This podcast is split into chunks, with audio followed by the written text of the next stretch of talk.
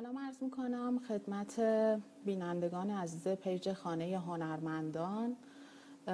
ممنونم که نشست های ما رو دنبال می کنید ما امروز در خدمت جناب آقای هادی مزفری هستیم مدیر کل هنرهای تجسمی وزارت فرهنگ و ارشاد اسلامی. با موضوع فرصت های مطالعاتی از مجموعه نشست های نقش پژوهش در خلق هنر. خب من کامنت ها رو فعلا میبندم و اگر سوالی داشتین توی box لطفا برای من سوالاتون رو بفرستین که اگر فرصت شد من بتونم بپرسم از ایشون.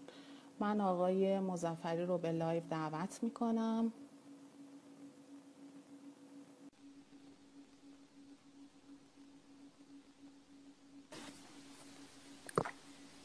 سلام جناب آقای مزفری سلام عرض می‌کنم خدمت شما خانم خشخاشی عزیز و عزیزانی که ما رو می‌بینند. خواهش می‌کنم. خیلی خوش آمدید به برنامه ما و ممنونم که دعوت ما رو پذیرفتید. علاوه علا رقم تمام مشغله هایی که دارید در واقع امروز تونستیم در خدمتتون باشیم. خواهش می‌کنم. باعث افتخار منه و در خدمتتون هستم. خواهش می‌کنم. جناب آقای هادی مزفری رو همه هنرمندان می‌شناسن. ایشون مدیر کل هنرهای تجسمی وزارت فرهنگ و ارشاد اسلامی هستند و در حال حاضر رئیس شورای سیاستگذاری سیته شهرک بین المللی هنرها در پاریس و محور بحث امروز ما در مورد فرصتهای مطالعاتی است.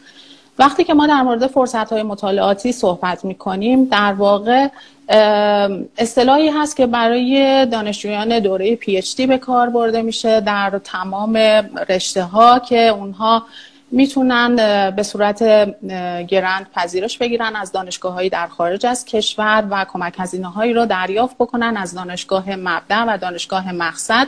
و بتونن این سفرها رو برن که مدتش می‌تونه بین 6 تا 12 ماه باشه. ولی برای هنرمندان فرصت های مطالعاتی در ایران در بخش دولتی در حال حاضر به نظر می‌رسه تنها چیزی که وجود داره Cité des Arts هست که امروز می‌خوایم در موردش صحبت بکنیم.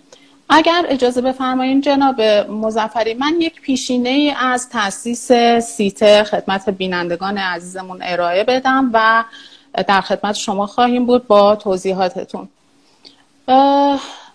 در واقع ایده Cité internationale des Arts توسط یک هنرمند فنلاندی به نام ارو اسنلمن طی سخنرانی که در نمایشگاه بین المللی هنر و تکنیک در زندگی مدرن در سال 1937 داشتن این ایده رو مطرح کردند اما بعد از جنگ جهانی دوم این ایده توسط آقا و خانم فیلیکس برونو به یک پروژه واقعی تبدیل شد.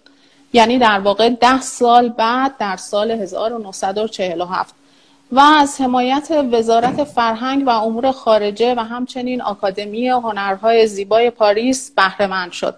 اولین دفترش در وزارت فرهنگ بود و در سال 1956 افتتاح شد. کارگاه های معروف به کارگاه های زنده یا آتلیر لوژمونت برای اقامت و کار کردن هنرمندان طراحی شد این کارگاه ها در دو نقطه بود. یکی در منطقه مقه واقع در خیابان هتل دوویل روبروی جزیره سنلویی در پاریس و مکان دیگر اون در مونمارت بود. دولت سابق ایران هم از سال 1966 تونست آتولیه هایی رو در این شهرک بین المللی هنرها برای هنرمندان خریداری بکنه. جناب آقای مزفری با توجه به اینکه در حال حاضر تنها فرصت مطالعاتی برای هنرمندان ما سیت هستش. لطف کنید بفرمایید که انتخاب هنرمندان برای شرکت در این اقامت فرهنگی و هنری با چه معیارهایی صورت می‌گیره و چگونه هست؟ خدمتتون عرض بشه که من به فرمایشات شما اول یک نکته رو اضافه بکنم که سال 1965 سیته بنا بنا میشه و ساخته میشه و یک سال بعد ایران چهار آتولیه رو به مالکیت خودش در میاره که ابتدا هم دو آتولیه بوده و بعد در قرارداد دیگه دو تا, دو تا آتلیه اضافه میشه و به چهار تا می‌رسه بله. تقریبا میشه گفت که ایران جزء کشورهایی است که مثلا تعداد چهار پنج آتلیه کشورهای محدودی هستند که در اختیار دارن. نوعا کشورها یک یا دو آتلیه بیشتر در اختیار ندارند و از این جهت جایگاه ایران در سیته جایگاه بسیار قابل قبول و ارزشمندیه. حالا چه این بخش صحبت هام یا بخش های دیگه؟ می‌تونم راجبش صحبت بکنم که ما چه جایگاهی داریم در بین کشورهای دنیا. اما در مورد برمیگردم به سوال شما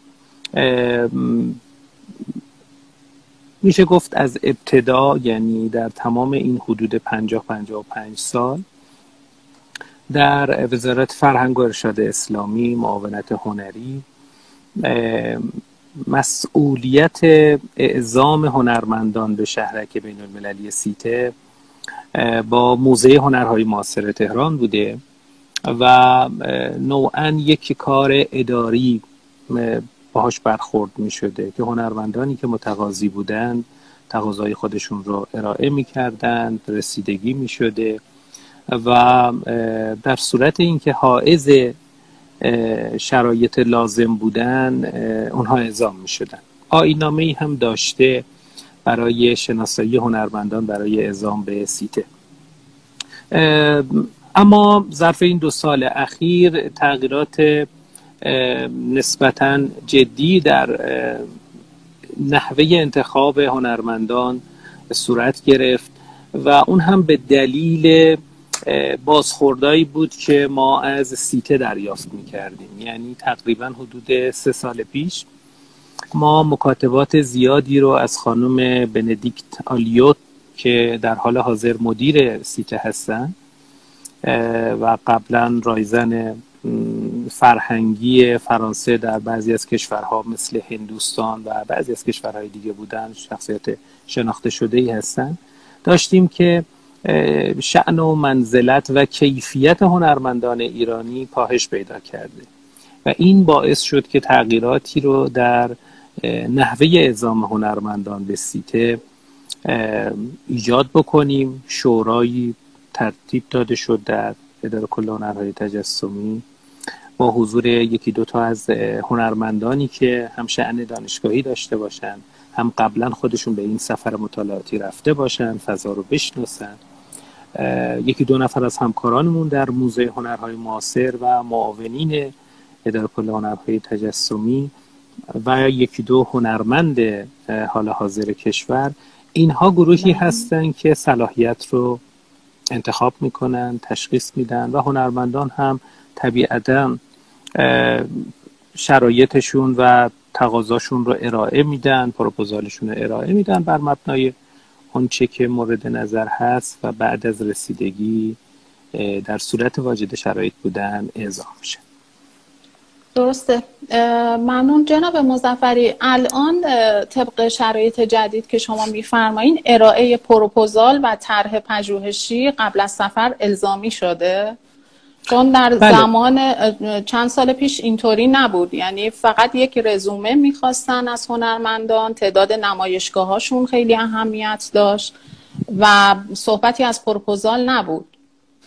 اتفاقا راجع به همین اجازه بدید همین جای توضیح بدم. من یه سفری داشتم به سیته و نشستی با خانم آلیو. ایشون عنوان کردن که برای ما اهمیت بیشتری که بیشتر از رزومه شخصی هنرمند و آثارش پروپوزالیه که در دوره‌ای که در سیت حضور داره بناس چه کاری رو رقم بزنه و چه اتفاقی بیفته. این برای مدیریت سیته بسیار حائز اهمیت تره که پیشینه تا اینکه پیشینه قبلی هنرمند چه بوده و یا مثلا اون فرد امروز هنرمند شهیری در کشورش هست یا در عرصه بین المللی اون پروپوزال برای خود مدیریت سیته هم بسیار حائز اهمیته. اونها براشون مهمه که در چه دو ماه چه سه ماه چه شش ماه هنرمندی که به سیته میره ابتدا و انتهای حضورش تعریف داشته باشه و در پایان بتونه ارزیابی بکنه هم خود اون هم مدیریت سیته و هم هنرمندان حاضر که این هنرمند با یک سری دانش, دانش ها و آموخته ها وارد شد و در پایانش با یک تغییر از اونجا خارج شد. درسته.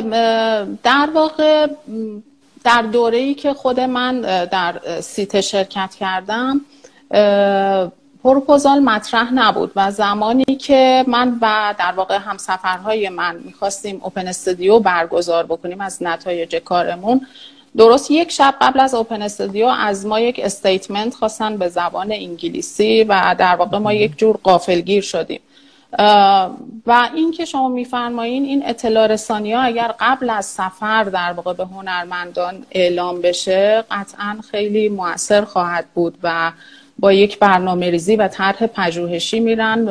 و اونجا هم البته خب اتفاقاتی اتفاقاتی در سفر مطالعاتی میفته از جمله دیدن موزه ها و فضای پاریس که می‌تونه در تغییر این پروپوزال موثر باشه. یعنی ممکنه که هنرمند با یک ذهنیتی بره اونجا و اونجا بره و به یک دیدگاه جدیدی دسترسی پیدا بکنه. جناب آقای مزفری آیا این امکان استفاده از سیت اینترنشنال دزاق فقط برای هنرمندان تجسمی هست یا هنرمندان در حوزه های دیگه هم می‌تونن اقدام بکنن برای عظیمت خیر این فرصت از نظر سیته برای تمامی هنرمندان رشته های گوناگون وجود داشته از قبل و برای هنرمندان ایرانی هم چنین ویژگی این چنین فضایی وجود داشته. کما اینکه در لیست 500 هنرمندی که تا کنون اعزام شدن از ایران در این حدود 55 سال تعداد زیادی از هنرمندان سایر رشته ها هم وجود داشته. اما با توجه به نوع کار و فضایی که اونجا در اختیار داشتن و اینکه صرفا یه آتلیه چهل متری رو هم برای اقامت هم, و هم برای کار شخصی هنرمند در اختیار داشتن و نوعا سایر گالری ها و فضاهای دیگه در اختیار هنرمندان قرار نگرفته شاید به این جهت بوده که تعداد کمی از هنرمندان رشته های موسیقی نمی‌دونم نمایش سینما و سایر رشته ها به اونجا عظیمت کردن. من فکر می‌کنم حتی شاعران ادبا هم از نظر سیته حضورشون بلا مانع هست و می‌تونن حضور پیدا کنن. منوط به اینکه اون پروپوزال رو ارائه بدن و سیته بپذیره که اینها صرفا برای گشت و گذار به این مجموعه سفر نمی کنن یه نگرشی دارن یه هدفی دارن و با توجه به اون می‌تونن بقیه هنرمندان هم از این فرصت مطالعاتی استفاده کنن. درسته چیزی که اونجا شاهدش هستیم این هست که هنرمندان از های دیگه طیف وسیعی رو در بر می‌گیرن. حتی هنرمندان new media video artist و حتی fashion designer ها و musician ها شرکت می‌کنن و در واقع آتولیه های مجهزی دارن و همینطور سالن های کنسرت برای موزیسین ها اونجا مهیا هست و حتی سالن های و آتولیه های جمعی برای هنرمندان که امیدوارم طی برنامه ریزی که جدیدا شما انجام دارین استفاده از اینها برای هنرمندان فراهم بشه. آقای مزفری در مورد یک نکته مهم می‌خواستم اشاره بفرماییم که ربط داشته باشه به بحث ما که بحث بیشتر پژوهش هست. آیا فکر می‌کنین در طی تاریخ سیته هنرمندانی که از قبل از انقلاب اعزام شدن به سیته تا زمان حاضر این چه دستاوردهایی رو برای تاریخ هنر ما داشته و در واقع چگونه ما تونستیم تحولی رو در هنر خودمون ایجاد بکنیم. و چگونه هنرمندان ما از فضای پاریس و از موزه های پاریس تاثیر گرفتن و چه خروجی داشته این سفر برای ما؟ خب خود شما این سفر رو تجربه کردید و جزئیاتش رو می‌دونید سرکار خانم خشخاشی.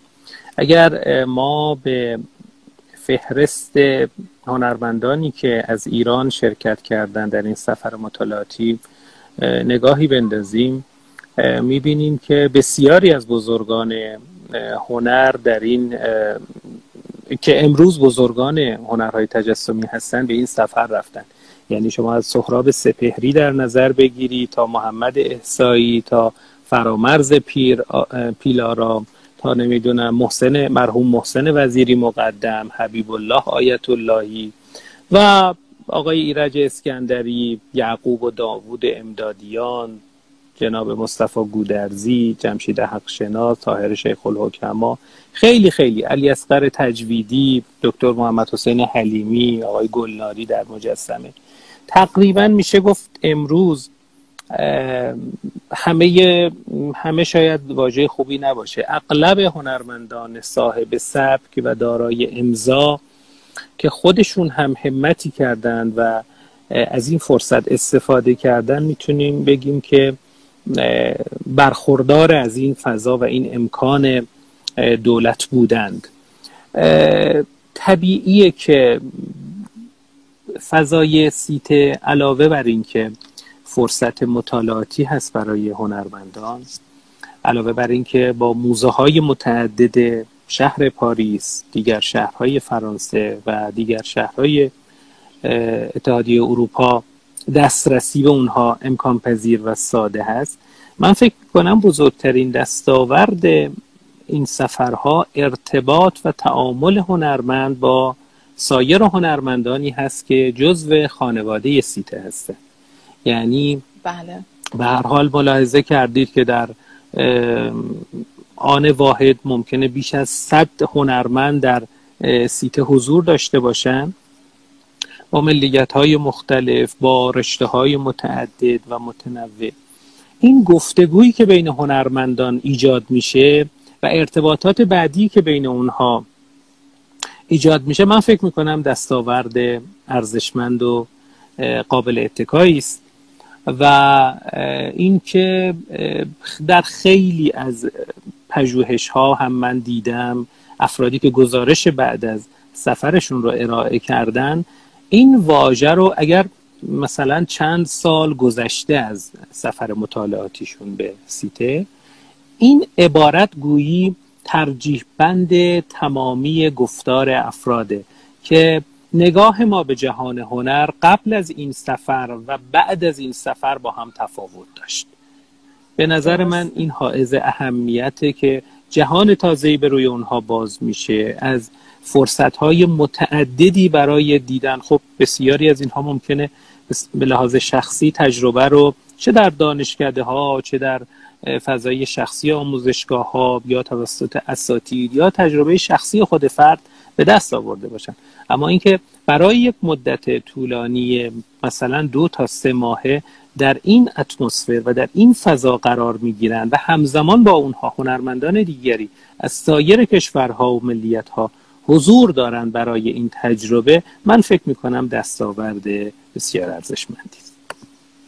بله همینطوره. در تکمیل فرمایش شما در واقع ما در طول تاریخ هنر ایران این اتفاقات رو داشتیم. به عنوان مثال در زمان در دوره تیموری هنرمندی داشتیم به نام محمد سیاه قلم که در واقع به عنوان سفیر بایسونگور میرزا به چین سفر می‌کنه و حتی سفرنامه ای می نویسه و می بینیم که هنرش چقدر تحت تاثیر هنر چین قرار می‌گیره و در دوره های متأخرتر ما سفر معروف در واقع کمال الملک بعد از ترور مظفرالدین شاه به اروپا رو داریم که به فلورانس، روم و پاریس سفر می‌کنه و می‌بینیم که بعد از این اتفاق چقدر سنت های تصویری ایران تحت تاثیر قرار می‌گیره و چه تحولی ایجاد میشه که حالا مثبت یا منفی بودن این تحولات موضوع بحث فعلی ما نیست. و همینطور که شما فرمودید این تحول فکری در هنرمندان قطعا صورت می‌گیره مخصوصا با فرصتی که برای دیدن موزه های پاریس دارن و اونجا بیش از 100 تا موزه هست که واقعا زمان زیادی می‌خواد. با توجه به این نکته زمان اقامت هنرمندان در سیته الان چقدره و در گذشته چگونه بوده؟ ببینید شاید تعریف ما با مدیریت سیته تفاوتهایی داره برای مدت اقامت. اونها پیشنهادشون سه ماه هست در حال حاضر رو دارم عرض می‌کنم. در دوره های قبل شش ماه یک سال هم مد نظر بوده. اما اونها پیشنهادشون سه ماه هست. اما اونچه که ما در آین نامه پیش بینی کردیم مدت اقامت دو ماه رو در نظر گرفتیم. شاید بخشیش به جهت اینه که تعداد هنرمندان بیشتری فرصت مطالعاتی سیتر رو بتونن تجربه بکنن. و شاید هم بخشیش از سوی خود هنرمندان این اتفاق افتاده. ما اگر خیلی بخوام اینجا صادقانه صحبت بکنم هنوز که هنوزه تعدادی از هنرمندان احساس می‌کنن که خب سیته یه هتلی هست و یه فرصت اقامتی هست و اگر سفری دارن اگر نمایشگاه انفرادی یا گروهی دارن در یکی از شهرهای اروپا و به ویژه فرانسه. خوبه که از این فرصت استفاده کنن به جای اینکه در هتل اقامت بگزینند و انتخاب بکنند برن از فرصت اقامت در شهرک سیته استفاده بکنن. که خب برای اونها رایگان به عبارتی در میاد به غیر از اون شارژ و اون موارد. این واقعیت نیست. یعنی اینه که سیته به شدت مقاومت می‌کنه. میگه حتی پنج هفته رو من نمیپذیرم که کسی هنرمندی بود شرایط کاریش اقتضا می‌کرد که فقط پنج هفته این سفر رو بره. ما بارها ایمیل زدیم و گپ و گفت کردیم اما سیته نمیپذیرفت. می‌گفت حداقل مدت دو ماه رو ما باید قائل باشیم برای این سفر. و خیلی صادقانه و خیلی شفافش اینه که اینجا هتلی نیست برای یک دوره زمانی اقامت. اینجا باید شما بیای با یک نگرشی که خلق اثر بکنی اون پروپوزالی که دادی رو محقق بکنی و با دست پر از اینجا بازگردی. در سالهای اخیر حداقل می‌تونم بگم دو سه سال اخیر شرایط های ارزی کشور ما افزایش قیمت یورو و ارزهای اروپایی باعث شد که در بسیاری از اوقات خود هنرمندان امکان حضور در بیش از این مدت رو نداشته باشند. یعنی ما تقاضاهای بسیاری داشتیم که آیا می‌تونیم برای یک ماه این سفر رو انجام بدیم؟ آیا می‌تونیم برای 45 روز؟ که نه ما, ما موافقت می‌کردیم در شورا و نه مدیریت سیته این رو میپذیرفت. حداقل مدت دو ماه رو مد نظر قرار می‌داد. حالا شاید سیته یک دلیل دیگه هم برای این موضوع داره. اونها هزینه های مدیریتی اونجا رو از محل دریافت شارژی که از هنرمندان اخذ می‌کنن پرداخت بله. می‌کنن و به نوعی هزینه هاش رو باید توسط خودشون پرداخت بشه. اینکه یک گروه یا تعدادی هنرمند مثلا یک هفته ده روز یک ماه بیان و اونها مدام بخوان این جابجایی و تغییر رو برای هنرمندان فضاش رو فراهم بکنن به لحاظ مدیریتی اونها رو هم دچار مشکل می‌کنه ضمن اینکه پروسه معرفی و انتخاب هنرمندان هم تقریبا فرایندی کمتر از چهار ماه برای ما نیست. یعنی از زمانی که طرف تقاضاش رو ارائه میده پروپوزالش رو ارائه میده در شورا طرح میشه و تصویب میشه. تا زمانی که فرد دعوتنامه براش میاد ویزا می‌گیره و اعزام میشه حداقل چهار تا پنج ماه زمان می‌بره. اینکه مدام قرار باشه برای یک هنرمند چهار پنج ماه تلاش بکنی شش ماه تلاش بکنی که یک ماه اون حضور داشته باشه واقعا غیر ممکن هست و شدنی نیست. اما من اطلاع دارم که بعضی از کشورهای دیگه تعداد هنرمندان کمتری رو اعزام می‌کنن اما دوره های طولانی تر مثلا یک آتلیه دارن و در سال نهایتا دو, دو هنرمند رو معرفی می‌کنن برای دو دوره شش ماهه.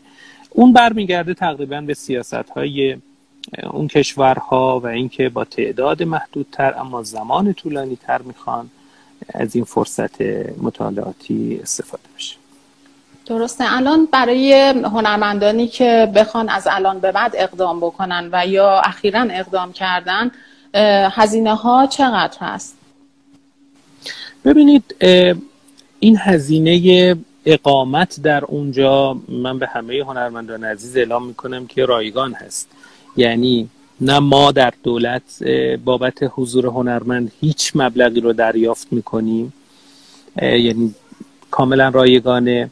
سیته هم بابت اقامت دریافت نمی‌کنه. بابت شارژ زمان حضور هنرمند برای هر ماه 600 یورو دریافت می‌کنه که این 600 یورو رو در ابتدای ماه دریافت می‌کنه. مثلا اگر اعزام مثلا هنرمندان ما به لحاظ شمسی خورداد و تیر هست ابتدای ورودشون اون یک ماه رو دریافت می‌کنه یا مثلا اگر طرف ژانویه و فوریه داره میره ابتدای ژانویه اون شارژش رو دریافت می‌کنه و ابتدای فوریه هم دریافت می‌کنه.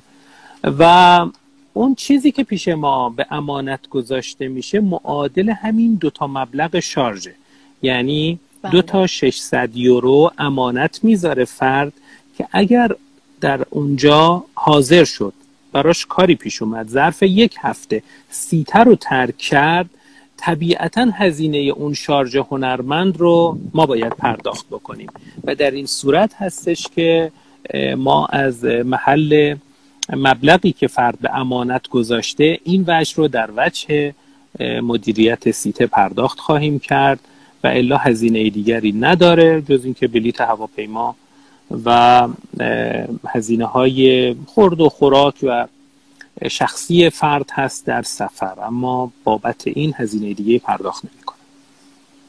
درسته. جناب مزفری امکاناتی که اونجا توی آتولیه ها هست چگونه هست برای هنرمندان و چقدر این آتولیه ها تجهیز شده و امکانات بروز شده؟ ببینید من سال گذشته که بازدید داشتم از این مجموعه و سعی کردم از سایر آتولیه ها هم بازدید بکنم. نمی‌تونیم ادعا بکنیم که بهترین آتولیه ها رو در سیته داریم و نمی‌تونیم بگیم بدترین آتولیه ها رو در سیته داریم. تقریبا طی این از 1966 که ایران در حال اعزام هنرمند هست تا به الان بازسازی کامل و زیربنایی انجام نشده. و همه آتولیه ها در همون حد استاندارد و شرایط قبلی وجود داشته. ما رایزنی رو هم شروع کردیم با جناب آقای دکتر کامیاب که رایزن فرهنگی ایران در فرانسه هستن که اگر این اجازه رو به ما بدن ما بتونیم بخشی از این آتولیه ها رو که امکان پذیر هست خودمون بازسازی بکنیم. اما قوانین سیته این اجازه رو نمیده. اونها اعلام می‌کنن که برای بازسازی آتولیه ها حتما به یک شرکت که وظیفه بازسازی تمام آتولیه ها رو داره و طرف قرارداد مدیریت سیته هست باید کارواگذار بشه. هزینهش هم هزینه می‌تونیم بگیم قابل توجه برای بازسازی هر آتولیه 350 هزار یورو تا مثلا 500 هزار یورو برآورد می‌کنن. سال گذشته خانم بندیکت آلیوت به ایران دعوت شدن و ما یه توافقی رو با ایشون انجام دادیم که بتونیم ظرف مدت دو سال هر شش ماه یکی از آتولیه ها رو بازسازی بکنیم به صورتی که ما پرداخت وجهش رو در وجه همون شرکت طرف قرارداد داشته باشیم و یکی از آتولیه های ایران از دور پذیرش هنرمند خارج بشه مرمت بشه. شش ماه بعد اون به قابل استفاده باشه و آتولیه بعدی و آتولیه بعدی. مقدماتش هم تقریبا فراهم کردیم با دولت محترم هم. یعنی سازمان برنامه بودجه که باید اعتبار این کار رو در نظر می گرفت مکاتباتمون انجام دادیم پذیرشش انجام شد. متاسفانه در قبل از سال جدید یعنی سال 99 که توافق ما بود برای شروع اولین آتولیه مصادف شدیم با شرایط کرونا در دنیا و اینکه خود مدیریت سیته اعلام کرد تا اطلاع ثانوی این مجموعه تعطیل هست و پذیرش هنرمند ندارند تا زمانی که شرایط به حالت طبیعی و عادی بازگرده. اما این توافق بین ما رد و بدل شده و مکتوب شده. حتی مذاکره ای هم خانم آلیوت با جناب آقای دکتر حسینی معاون هنری داشتند و آقای حسینی هم این رو پذیرفتند که انشالله ظرف مدت دو سال ما بتونیم هر چهار آتلیه ایران رو به صورت کامل بازسازی و نوسازی بکنیم. بله درسته. البته جناب مزفری من فکر کنم این بازسازی باید با یک دقت خاصی انجام بگیره به دلیل اینکه خب اون فضا در این حال که به روز رسانی نشده ولی خب حس نوستالژیک خیلی خوبی داره. به عنوان مثال من خودم در ای که بودم اونجا متوجه شدم که این همون ای هست که سهراب سپهری در اونجا اقامت داشته. و من یک بله. دنیای عجیبی رو تجربه کردم. احساس می کردم این لینولئومای کفپوش های قدیمی که الان من دارم روش راه میرم سهراب سپهری روش راه رفته اون کاشی های آبی قدیمی که حالا ما شاید الان بگیم اینا جالب نیست. ولی من حس خوبی نسبت بهش داشتم. یعنی ای کاش بشه با حفظ این نوستالژی ها در این حال در واقع تجهیز بشه و هنرمندانی که میرن اونجا از نظر امکانات گرمایشی سرمایشی و حتی امکانات دیگه بتونن بهرهمند باشن. جناب مزفری در مورد مراحل گرفتن ویزا هنرمندان با مشکل مواجه نمیشن وقتی اقدام می‌کنن؟ ببینید فرایند به این شکله که پس از اینکه شورای فنی صلاحیت هنری فرد رو تایید کرد طی صورت جلسه ای به ما اعلام می‌کنن که فلان هنرمند صلاحیت هنری اعزام به سفر سیتر رو داره بله. دو تا بحث دیگه میمونه یکی اینکه زمانبندی یعنی اون تایمی که ما در اختیار داریم و مثلا می‌تونیم برای سال آینده به اون قول بدیم آیا اون هنرمند هم آمادگی داره مثلا در تابستان سفر کنه؟ خیلی از هنرمندان تدریسی در دانشگاه دارند هیئت علمی هستند و جز تابستان و مثلا ایام نوروز این امکان براشون نیست برای سفر. این زمان به هماهنگی زمانبندی یکی از نکاتیه که باید هماهنگ بشه. و خب طبیعتا یک مجوز حراستی هم دارن که ما باید اون رو به حراست وزارت فرهنگ و ارشاد اعلام بکنیم هنرمند بررسی بشه و در صورت اینکه صلاحیت اون به لحاظ حراستی تأیید شد به ما اعلام می‌کنن که می‌تونید برای ویزاش اقدام بکنید. حسب اعلامی که ما به مدیریت سیته انجام میدیم ظرف یک هفته زمان می‌بره که سیته برای فرد دعوتنامه ارسال می‌کنه. به محض دریافت دعوتنامه اون فرد می‌تونه از سفارت وقت بگیره و به سفارت مراجعه بکنه و خب در حالت عادی تقریبا دو هفته زمان لازم داره برای اینکه ویزا برای اون صادر بشه. می‌تونم بگم اگر همه موارد در زمان خودش و در جای خودش انجام شده نوعا کسی با مشکل صدور ویزا مواجه نشده. اما مواردی هم بوده که یه هنرمندی انصراف داده مثلا یه ماه یه ماه و نیم قبل از سفر شرایطی براش پیش اومده که امکان این سفر براش ممکن نبوده. و فرد دیگری هم اعلام کرده من آمادگی دارم برای مثلا 45 روز دیگه یا دو ماه دیگه.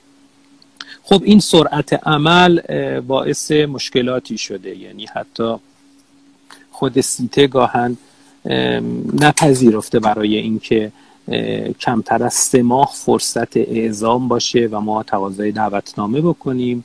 اما در حالت عادی و شرایط روتین معمولا مشکلی نبوده. درسته. جناب مزفری این کارت عضویت سیته وقتی برای هنرمند صادر میشه و در واقع اسم هنرمند توی سایت سیته به عنوان یک هنرمند بین المللی ثبت میشه این چه اعتباری برای هنرمند داره و هنرمند از چه مزایایی می‌تونه با داشتن اون کارت استفاده بکنه؟ خب برای من یه اتفاق جالبی که افتاد یعنی اتفاقی که شاهدش بودم سال گذشته ما برای بینال ونیز سه تا هنرمند رو انتخاب کردیم و اسامیش رو به بینال اعلام کردیم. آقای لباسانی بودن خانم سمیرا علی خانزاده بودن و آقای علی میرعظیمی. به محض اینکه این اعلام شد و این پذیرش در بینال اتفاق افتاد سیته خبر این که یک نفر از اعضایی که قبلا به شهرک سیته سفر مطالعاتی داشته و امروز به بینال ونیز دعوت شده و جز هنرمندان ونیز هست رو روی سایتش منتشر کرد. این رصد و این پیگیری سیته برای افرادی که احساس می‌کنه در عرصه بین المللی جز خانواده اون هستن و این هنرمندانی که این دوره اقامت و دوره رزیدانسی رو اونجا انجام میدن جز خانواده اون به حساب میان جالب توجه بود برای ما. و اطلاع هم دارید دیگه. وقتی که فرد یک بار این سفر رو انجام میده از هر کشوری بار بعد و دفعات بعد نیازی به طی مراحل قبلی رو نداره. یعنی شما اگر یک بار این سفر رو انجام داده باشید و کارت سیته داشته باشید بار دوم بخواید این سفر رو انجام بدید مستقیما می‌تونید ایمیل بزنید و از خود سیته تقاضای زمان برای اقامت بکنید و این سفر رو تکرار بکنید. من فکر می‌کنم که برای بعضی از هنرمندان حداقل این اتفاق افتاده بود که کسانی که کارهای دراز مدت یعنی یه روی پروژه‌ای مثلا پنج سال شش سال کار می‌کردن این فرصت نیاز بود که چند بار تکرار بشه. ما البته مراعات می‌کنیم سعی می‌کنیم به خاطر اینکه این فرصت برای همه هنرمندان ایجاد بشه از اعزام بار دوم و بارهای تکراری هنرمندان خواهش کنیم که این سفر رو انجام ندن و اجازه بدن به بله. دیگران این فرصت ایجاد بشه اما سیته این محدودیت رو نداره و از آتولیه هایی که خودش در اختیار داره در اختیار هنرمندان قرار میده پس یعنی اون چهار تا آتولیه مختص هنرمندایی که از طرف شما اعزام میشن و هنرمندانی که برای دفعات بعد اقدام می‌کنن البته با ارائه پروپوزال در صورتی که مورد قبول اونها قرار بگیره وارد آتولیه های خود فرانسه میشن. دیگه از بله، آتولیه های ایران استفاده نمی‌کنن. بله کاملا درسته. یه نکته دیگه هم حالا شاید شما مواجه شده باشید که این تعداد که امروز راجبش صحبت میشه سیته اعلام کرده که تا کنون بیش از 22 هزار هنرمند در دنیا از این سفر مطالعاتی استفاده کردن و ایران با اعزام 500 هنرمند رتبه ششم رو در جهان داره از این جهت برای خود سیته ایران بسیار حائز اهمیت و مهمه یعنی بله. استهزار دارید که اونجا 326 آتولیه هست که مربوط به 135 کشور دنیاست خب بله. کشورهایی هستند که در مجموع شاید تعداد هنرمندانی که اعزام کردن در طی این 50 55 سال به ده نفر 15 نفر هم نرسیده با دوره های اقامت طولانی تر. این عدد بیش از 500 هنرمند و جایگاهی که ایران در رتبه ششم داره بسیار برای خود سیته هم حائز اهمیت. بله درسته. البته من در تکمیل فرمایش شما یک نکته هم بگم که داشتن کارت عضویت سیته مزایایی که در طول سفر برای هنرمندان داره اینه که می‌تونن از موزه ها به صورت رایگان بازدید بکنن با ارائه این کارت و همینطور مراکز فرهنگی و هنری که خود به هر حال بلیت این موزه ها هزینه زیادی می‌تونه باشه. حتی بعضا مشاهده شده که هنرمندان با ارائه این کارت خارج از اون صفهای طولانی موزه ها تونستن وارد بشن و در وقتشون صرف جویی بکنن. و در واقع این کارت انقدر اونجا اعتبار داره که وقتی شما کارت رو ارائه میدین با یک احترام خاصی با هنرمند برخورد میشه و احساس می‌کنن که شما یک فرد هنرمند محقق و پژوهشگر هستین و باید نهایت در واقع تحصیلاتی که دارن رو برای شما قائل بشن. و این خیلی باعث افتخار هست. جناب مزفری در مورد برگزاری اوپن استودیو در پایان سفر اگر توضیحاتی بدین و اهمیت اون ممنون میشم. خواهش می‌کنم. ما مکاتبات یا شاید بگیم اعتراضاتی رو از هنرمندان عزیزمون داشتیم که سیت فرصت کافی رو در اختیار ما برای اوپن استودیو قرار نمیده و شاید مثلا در اختیار سایر کشورها قرار میده. شاید ما رو به اون اندازه‌ای که سایر کشورها رو می‌بینه نمی‌بینه و این فضا رو برای هنرمندان ایرانی قائل نیست. اینو جز مذاکراتمون هم در سفری که من داشتم به پاریس و هم در سفری که خانم آلیو داشت به تهران مذاکره کردیم. اونا اعلام کردن که واقعا شرایط بسیار سختیه. یک یا دو شما ملاحظه کردید گالری اصلی که در فضای شهرک هست و همه هنرمندان و همه کشورها متقاضی استفاده هستند ما مشکلات جدی داریم و تقاضای بسیاری داریم که عرضه کافی رو نمی‌تونیم در برابر اونها داشته باشیم. اما منوط به این که پروپوزال فرد مثلا شش ماه قبل از سفر به دست ما برسه طرح اون اونقدر جذاب باشه که احساس کنیم برای تمام ملیت ها و تمام هنرمندان این جذابیت رو داره و همچنین دوره فعالیت هنرمند در این دو ماه سه ماه هم ما شاهدش باشیم چون خودتون می‌دونید که اونها رصد می‌کنن به هنرمند سر می‌زنن احوالش رو می‌پرسن پیشرفت کارش رو شاهدن طبیعتا اگر ما این جدیت و همت رو در کار اون ببینیم و کیفیت آثارش رو ببینیم حتما جایگاهی رو براش در نظر, در نظر می‌گیریم اما بله. خیلی هم اعلام می‌کردن که در شرایط عادی بسیاری از هنرمندان میان و خب این دو ماهشون رو حضور دارن و یه هفته به پایان دوره مطالعاتیشون اعلام می‌کنن که خب ما هم می‌خوایم از فرصت نشنال گالری استفاده بکنیم و این فرصت رو در اختیار ما قرار بدیم که اونجا برای ما مقدور نیست چون تقریبا برنامه ها تا دو سال آینده بسته شده و پر هست نمی‌دونم من پاسخ شما رو به اون چیزی که مد نظرتون بود دادم یا بله. حرف دیگه ای بله درسته گالری که نشان گالری که شما اشاره کردین گالری هست که در طبقه آخر سیت قرار داده و مثل همه گالری های دیگه برنامه ریزی می‌کنن از قبل که چه کسی اونجا نمایشگاه داشته باشه و البته هزینه ای رو هم از هنرمندان دریافت می‌کنن بابت بله، اون بله. گالری اوپن استودیو فرقش در اینه که هنرمندان روزی رو مشخص می‌کنن و در استودیوی خودشون رو باز می‌ذارن دعوت می‌کنن از هنرمندان سایر کشورها که بیان توی آتولیهشون و کارهاشون رو ببینن و در واقع یه حالت مهمونی داره که بیشتر جنبه آشنایی هنرمندها با همدیگر رو داره و کارهاشون رو روی دیوار نصب می‌کنن و تبادل نظر می‌کنن. که خیلی از هنرمندای ایرانی شاید برگزاری این اوپن استودیو رو جدی نمی‌گیرن.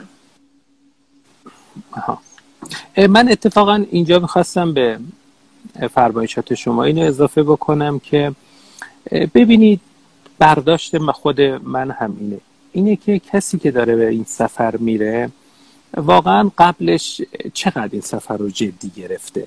یعنی واقعا با همون نیت یه سفر گردشی یه دوره مثلا زمانی بره اروپا رو ببینه بره پاریس و فرانسه رو شهرهای مختلفش رو ببینه و در سیت اقامت کنه. این یه نگاهه. یه فردی که واقعا داره میره که اثری از خودش به جا بذاره و اصلا در بله. طول تاریخ سیته هم از خودش نامی به یادگار بذاره. من حتی می‌تونم موارد آسیب های این حوزه رو هم اگر بخوام برای شما بیان بکنم متاسفانه در این دوره زمانی خیلی تعداد محدودی هنرمندانی بودن که رفتن اونجا و در اتاقشون رو بستن و حتی بله. مدیریت سیته اگر به اونها سر زده پاسخگو نبودن. یا اومدن در قفل کردن صبحها رفتن به گشت و گذار و دیدن شهر و شبها برای خوابیدن و مثلا استراحت برگشتن. خب اون کاملا معلومه که هدف نیت سفرش نیت مطالعاتی و بهتر شدن فضای هنر برای خودش نبوده اما اونچه که من به از نزدیک دیدم و با هنرمندانی هم که اونجا در اون دوره اعزام شده بودن داشتن کار می‌کردن برنامه اوپن استدیوشون کاملا مرتب بود یعنی در بله. ملاحظه کردید که در آسانسور اعلام می‌کنن که امروز مثلا در فلان آتلیه ایران چنین فضایی وجود داره افراد دعوت میشن و این چون محدودیتی تقریبا نداره از نظر مدیریت سیته اگر خود هنرمند تمایلی به این کار داشته باشه و انگیزه این و اعتماد به نفس این کار رو داشته باشه می‌تونه بارها و بارها این کار رو تکرار کنه. اگر این اتفاق نمیفته من فکر می‌کنم به انگیزه و علاقه خود فرد برمیگرده. درسته. حتی هنرمندانی بودن که انقدر این اوپن استودیو رو به صورت جدی برگزار کردن و کیفیت کارشون عالی بوده که تونستن از طرف بله. مادام لیوت در واقع دوباره یک فرصت مطالعاتی بگیرن و ازشون درخواست شده که در آتولیه های خود فرانسه سفرشون رو ادامه بدن. این موارد هم پیش اومده. این دیگه به قول شما بستگی به نیت اون هنرمند داره و اینکه چقدر این سفر براش جنبه پژوهشی داشته باشه. جناب مزفری من فکر می‌کنم نکته باقی نمونده. شما اگر مورد خاصی دارین بفرمایین در مورد خود ساختمان سیته یا برنامه های فرهنگی و هنری که فراخان میده در سایتش. اگر نکته هست خواهش می‌کنم بفرمایید. من دو نکته رو برای اون عزیزانی که این برنامه رو دنبال کردن یا حالا بعدا ممکنه بشنون یا ببینن و علاقه من به این سفر باشن داشته باشم.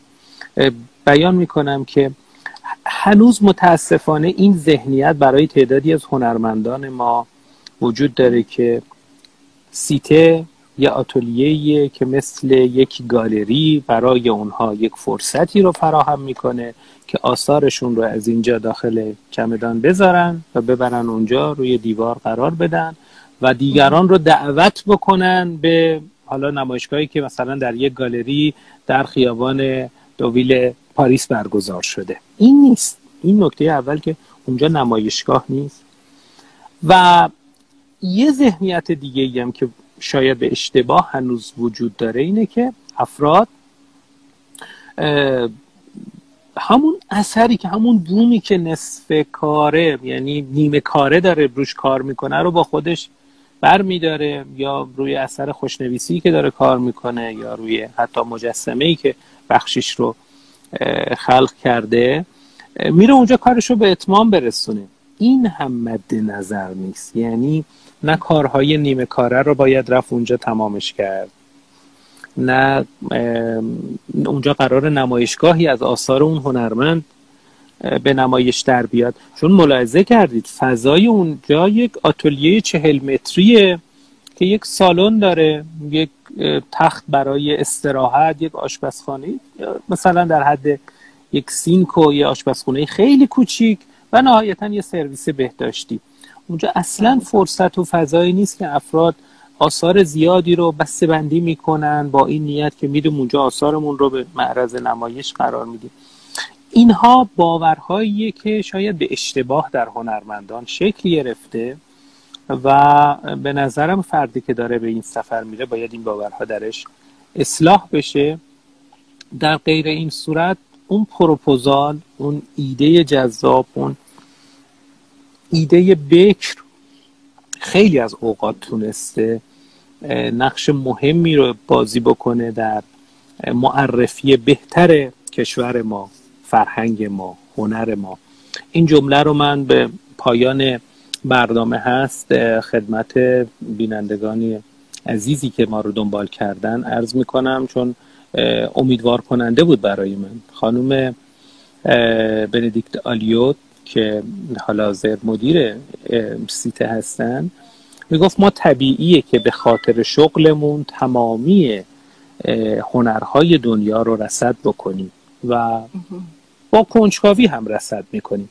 اما نگاه ما نسبت به هنر ایران از کنجکاوی گذشته و به مرحله جستجو رسیده به مرحله کنکاش رسیده.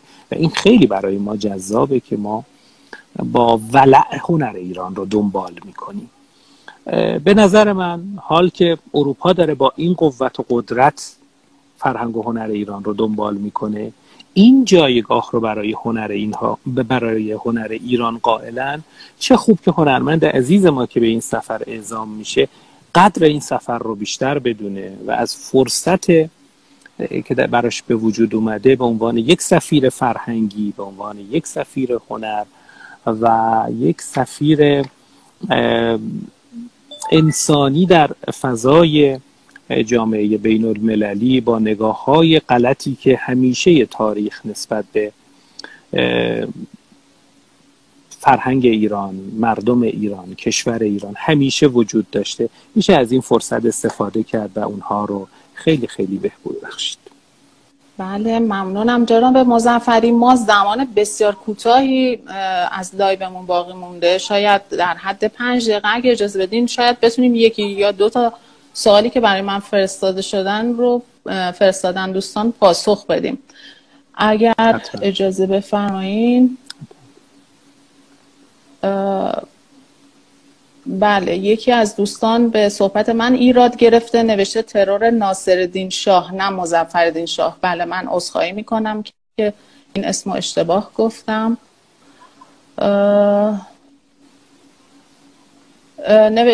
گفتن که آیا ممکنه خود سیت اولویت های پژوهشی خاصی داشته باشه؟ تا به حال این رو اعلام نکردند. البته سیت چندین بار با ما مذاکره کرد که شأن انتخاب هنرمند رو به ما بسپارید و ما خیلی جدی مخالفت کردیم و به اونها اعلام کردیم که ما هم شعن هنرمندانمون رو می‌دونیم و هم مسیر رو به رشد اونها رو کنترل می‌کنیم و دنبال می‌کنیم. شاید از این باب هم اونها به موضوع نگاه می‌کنن. برای موضوعاتی که کمتر براشون مورد توجه قرار گرفته یا مثلا سایر کشورها بهش اقبالی نشون ندادن مایل باشن چنین پژوهش ها و موضوعاتی رو در اختیار هنرمندان قرار بدن. اما عرض کردم هم در این مورد هم یه نکته دیگه بود که بذارید اینجا خدمتتون بگم. سیته یکی تقریبا یک سالی است که داره تلاش می‌کنه. نمی‌دونم با چه هدفی. خیلی من خوشبین نیستم به هدفشون. اعلام می‌کنن که آتولیه هاتون رو در اختیار ما قرار بدید. ما خودمون مرمتش می‌کنیم و خودمون برای یک مدت طولانی بهره برداریش می‌کنیم و بعد به شما برمیگردونیم.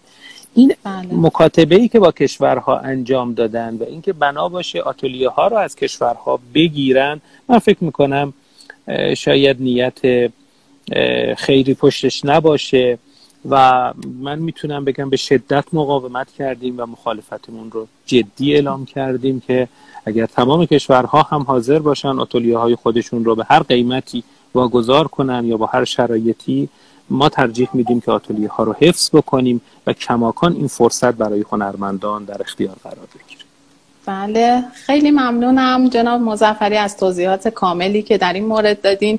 امیدوارم هنرمندانی که علاقه مند هستند این موضوع براشون کامل روشن شده باشه و بدونن که در واقع به چه صورت می‌تونن اقدام بکنن و در نوبت قرار بگیرن و این امکان برای همه هنرمندان وجود داره. فقط یک پروسه زمانبر هستش. خیلی ممنونم از شما جناب مزفری انشالله که روز خوبی داشته باشیم و بتونیم در نشستهای بعدی هم از حضور شما استفاده بکنیم. منم از شما متشکرم. از دوستان عزیز خانه هنرمندان هم به خاطر این فضا و فرصتی رو که فراهم کردید متشکرم. با آرزوی بهترین ها برای هنرمندان و کشور عزیزمون. خدا نگهدار. مرسی ممنونم. خدا نگهدار. مرسی.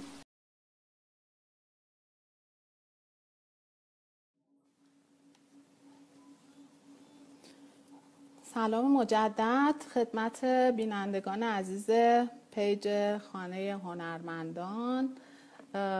در خدمتون هستیم با بخش دوم نشست امروز تحت عنوان فرصت های مطالعاتی از مجموعه نشست های نقش پژوهش در خلق هنر. من کامنت ها رو میبندم. اگر سوالی داشتین لطفا توی box برای من بذارین که اگر فرصت شد تا انتهای بحث من بتونم سوالای شما رو از جناب آقای رسولوف بپرسم. من ایشون رو به لایو دعوت می‌کنم. سلام جناب آقای رسولوف. خوش آمدید. سلام عصر بخیر ممنونم از دعوتتون. خواهش می‌کنم. خیلی ممنونم که دعوت ما رو پذیرفتین و امروز تونستیم در خدمتتون باشیم. جناب آقای احسان رسولوف مدیر گالری محسن و در واقع مدیر مؤسس گالری محسن و کوشک رزیدنسی هستند اقامت فرهنگی هنری کوشک و همینطور تهیه کننده موسیقی و تئاتر و سینما. جناب رسولوف اقامتگاه فرهنگی هنری کوشک ظاهرا از سال 2014 فعالیت خودش رو آغاز کرده و به عنوان یکی از اقامتگاه های غیر انتفاعی در ایران شناخته شده هست.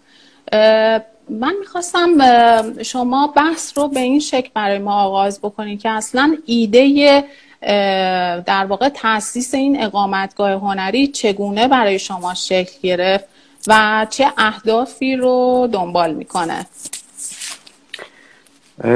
ممنونم.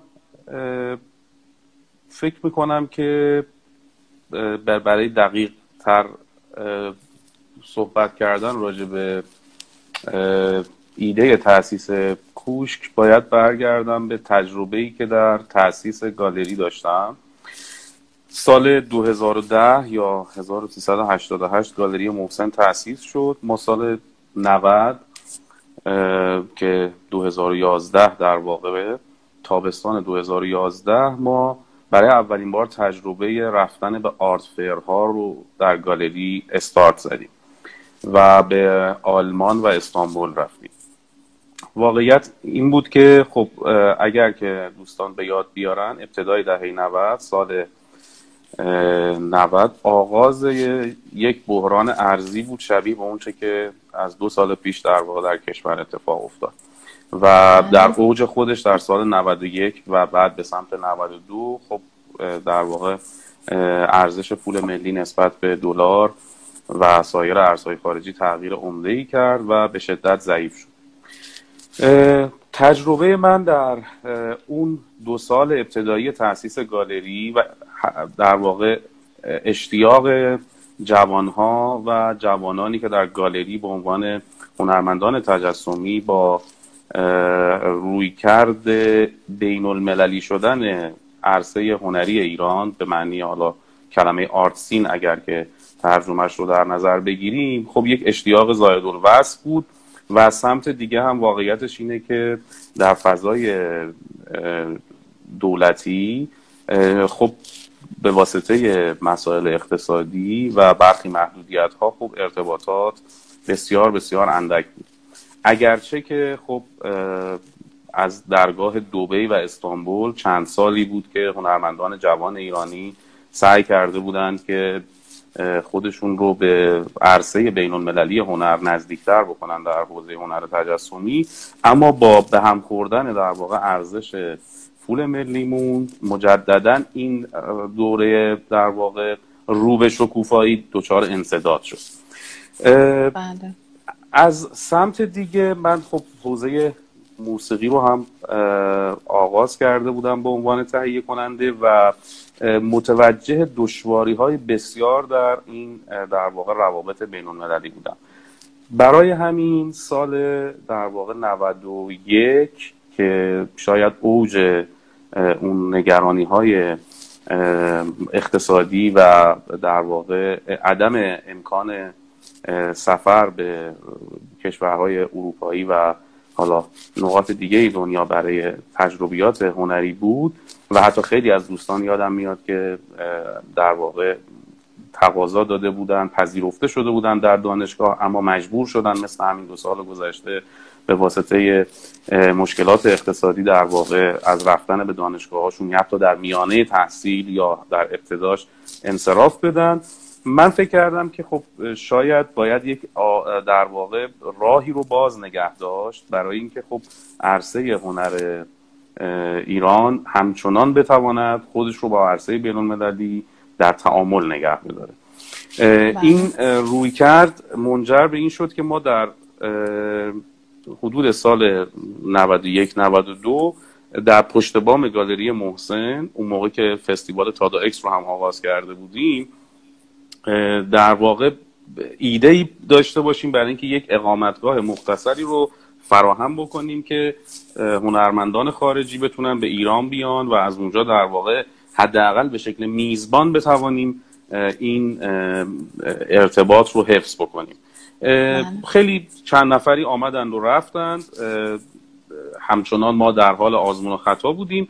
اما اتفاقه به این سمت رفت که به نظر اشتیاق فراوانی از سمت هنرمندان خارجی برای تجربه ایران به عنوان یه سرزمین پر از استعداد جوان و پر از مکاشفات تازه برای اونها. این علاقه رو تشدید کرد تا اینکه در سال 1393 یا 2014 من فکر کردم که با استفاده از اون تجربه و با همین نیت که به طور جدیتری یک اقامت هنری تازه در بخش خصوصی در ایران تاسیس بشه. کوشک رو که در واقع کلمه فارسی هم بود از در واقع معماری ایرانی می آمد به تفرجگاه های در واقع شاهان ایرانی در طول تاریخ اشاره داشت که در واقع شبیه به همین ایده یک فرصت بود برای در واقع اونها تا بتونن در واقع خودشون رو بازیابی کنن. این کلمه رو در واقع به عنوان یک کلمه که هنرمندان خارجی رو هم اتفاقا به سوال بداره راجع به معماری و فرهنگ ایران. و از سمت دیگه یک فضایی در مرکز شهر که بتونه در واقع اون روحیه تهران امروز رو به هنرمندان خارجی نشون بده. کوشک تأسیس شد در همون تابستان شش سال پیش. و از همون ابتدا هم یک ایده خیلی خیلی ساده داشت که فکر می‌کنم که باعث شد اتفاقا با همین سادگی نتایج جالب و توجه زیادی رو در کشورهای اروپایی و آسیایی برمیانگیزه. و اون این بود که ما توجهمون رو معطوف کردیم به برنامه هایی که اساسا بر اساس تبادل هنرمندان شکل می گرفت یعنی اینکه می‌دونستیم که هنرمندان بسیار زیادی مایلند از کشورهای آسیایی مخصوصا اروپایی به ایران بیان اما ایده ما این بود که خب در ازای هر هنرمندی که به ایران خواهد آمد ما دلمون. می‌خواد که یک هنرمند ایرانی رو هم شما میزبانی بکنیم و این در واقع ایده آغاز خوبی شد که خب تا امروز بیش از صد هنرمند از بیرون از ایران به کشورمون اومدن و قریب پنجاه نفرم که از ایران به سایر کشورها رفتن. بسیار عالی ممنونم. برنامه ها و پروژه های کوشک چگونه طراحی و تدوین میشه؟ طبق اون چیزی که در سایت شما قرار می‌گیره. ببینید اساسا عرض کردم علاقه ما به در واقع پروژه هایی هست که اصطلاحا بهشون برنامه تبادل یا اکسچنج پروگرام میگیم. یعنی در واقع اینکه دو هنرمند یا بیشتر در شکل یک تعامل مشخص که قرار در یک زمینه مدیومی با همدیگه فعالیتی داشته باشن در کشور میزبان و مقصد برای هر کدوم از اونها طی دو دوره یک ماهه در واقع با همدیگه تبادل فرهنگی و تبادل هنری می‌کنن.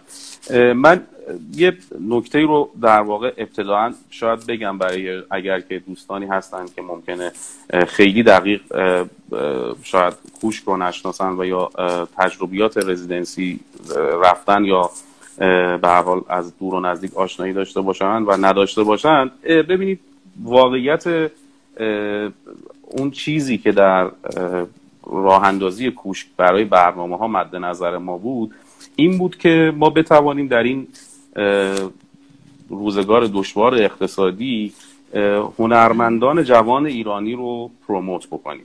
شاید اگر که در واقع با بخش اول گفتگوی امروز شما در مورد سیته بخوام مقایسش بکنم روی کرده ما اساسا روی کرده دیگری بود. ما بیش از اون که دنبال هنرمندان ناماشنا اتفاقا با رزومه پرباری از رزیدنسی ها نمایشگاه ها ما اتفاقا روی کردمون بر این بود که هنرمندانی که جوان هستند اتفاقا در رزومه خودشون هم لزوما خیلی تجربه رزیدنسی رفتن ندارند و یا فرض بفرمایید لیست پرباری از نمایشگاه های انفرادی و گروهی ما در واقع دقیقا هدفمون رو اون پروپوزال قرار دادیم. اینکه چطور یک هنرمند مایل بره و تعامل فرهنگی بکنه در کشور میزبان در شهر میزبانش. با اون جغرافیا با اون تاریخ با اون مواد و مصالحی که اون در واقع جغرافیا بهش میده و تکنیک هایی که مثلا بومی اون منطقه است. همونطور که فرض بفرمایید یک هنرمند ایرانی خارجی وقتی به ایران میاد خیلی مشتاقی که مثلا بره اصفهان و برخی از تکنیک های در واقع سنتی و کرافت ایرانی رو بتونه از نزدیک ببینه و در کارش متاثر بشه و استفاده بکنه یا مثلا بله. فرض بفرمایید که بره جنوب از تکنیک های مثلا فرض بفرمایید توربافی و ماهیگیری استفاده کنه یا مثلا فرض بفرمایید که از تکنیک های بافتن فرش و پارچه در ایران برای همین در واقع ما اینجا به جای اینکه اولویت رو بر هنرمندان مجرب و اتفاقا صاحب جایگاه مشخص هنری بگذاریم توجهمون رو یک به هنرمندان جوان که اتفاقا به زبان انگلیسی به عنوان زبان پایه تعامل بین المللی در حوزه هنر اتفاقا یک اشراف حداقلی داشته باشند برای همین مصاحبه های اونها همیشه به زبان انگلیسی از ابتدا تا امروز اتفاق افتاده. حتی کوش وبسایتش وبسایت انگلیسی زبان بوده. برای اینکه در واقع به هنرمندان یادآوری بکنه که فقط صرف اشتیاق به در واقع این تبادل کفایت نمی‌کنه. این حداقل چیزی هست که شما باید برای اون تعامل مشترک به عنوان زبان مشترک داشته باشید. و در ضمن در ادامه همین روی کرد در واقع تلاش کردیم که همواره به کشور میزبان هم و همینطور خودمون این فرصت رو بدیم که در واقع پروپوزال ها رو انتخاب بکنیم. برای همین همواره یک نهادی یک, مثل، یک جایی مثل یک رزیدنسی دیگه یک گالری دیگه یک موزه یا هر مؤسسه فرهنگی هنری دیگه در کشور در واقع میزبان و کوشک در این سو سه پیشنهاد خودشون رو برای هر در واقع امکان تبادل در اختیار مؤسسه روبرو قرار میده و در واقع نهایتا انتخاب نهایی رو اون در واقع مؤسسه میزبان که معمولا یه رزیدنسی هست در کشور دیگه انجام میده. از این رو در واقع فرایند انتخاب یکی در واقع اون روحیه جوانگرایی و روحیه تمایل در واقع به این ارتباطه هست. دو اینکه امکان در واقع یک پروپوزال خوب رو فراهم بکنه و نهایتا سه اینکه ما سعی می‌کنیم ترجیح رو بین سه گزینه نهایی که توسط البته کشور در واقع روبرو اتفاق میفته این رو به در واقع میزبان بدیم که او هم بر حسب اون تجربه ای که داره و بر حسب اولویت هایی که داره انتخاب نهایی رو انجام بده.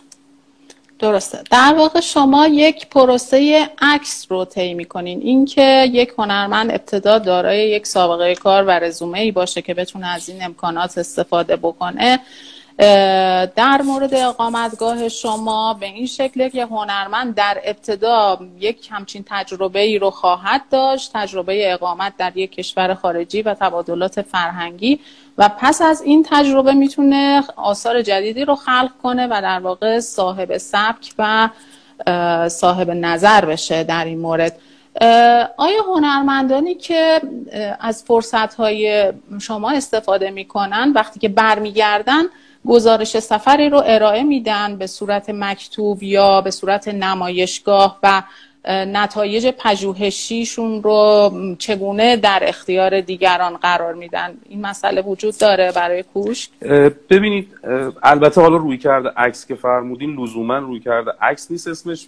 روی کرده خیلی متنوعی تو دنیا وجود داره. خب با سیته این روی کرده در واقع این فرق اساسی رو داره. برای اینکه خب سیته نهاد کاملا معتبر در واقع فراملیتی هست که فقط مقرش در پاریسه ولی در واقع دقیقا شبیه بینال ونیز آتلیه هاش هم توسط خود کشورها به عنوان حاکمیت در واقع خریداری و اداره میشه. اما برگردم به سوالی که پرسیدید ببینید بله ما در واقع هم هنرمند ایرانی که به کشور میزبان میره و هم هنرمند خارجی که اینجا میاد که ما میزبانیشون می‌کنیم ابتدایی ترین کاری که انجام میده یه artist talk باید داشته باشه.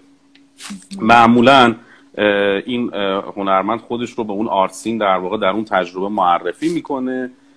گاهی وقتا این می‌تونه دو بار اتفاق بیفته یکی در ابتدای در واقع اقامتش یکی در انتهای اقامتش. اما در واقع مرحله اول معرفی خودش به اون آرتسین هست که کسانی که دوست داشته باشن میان.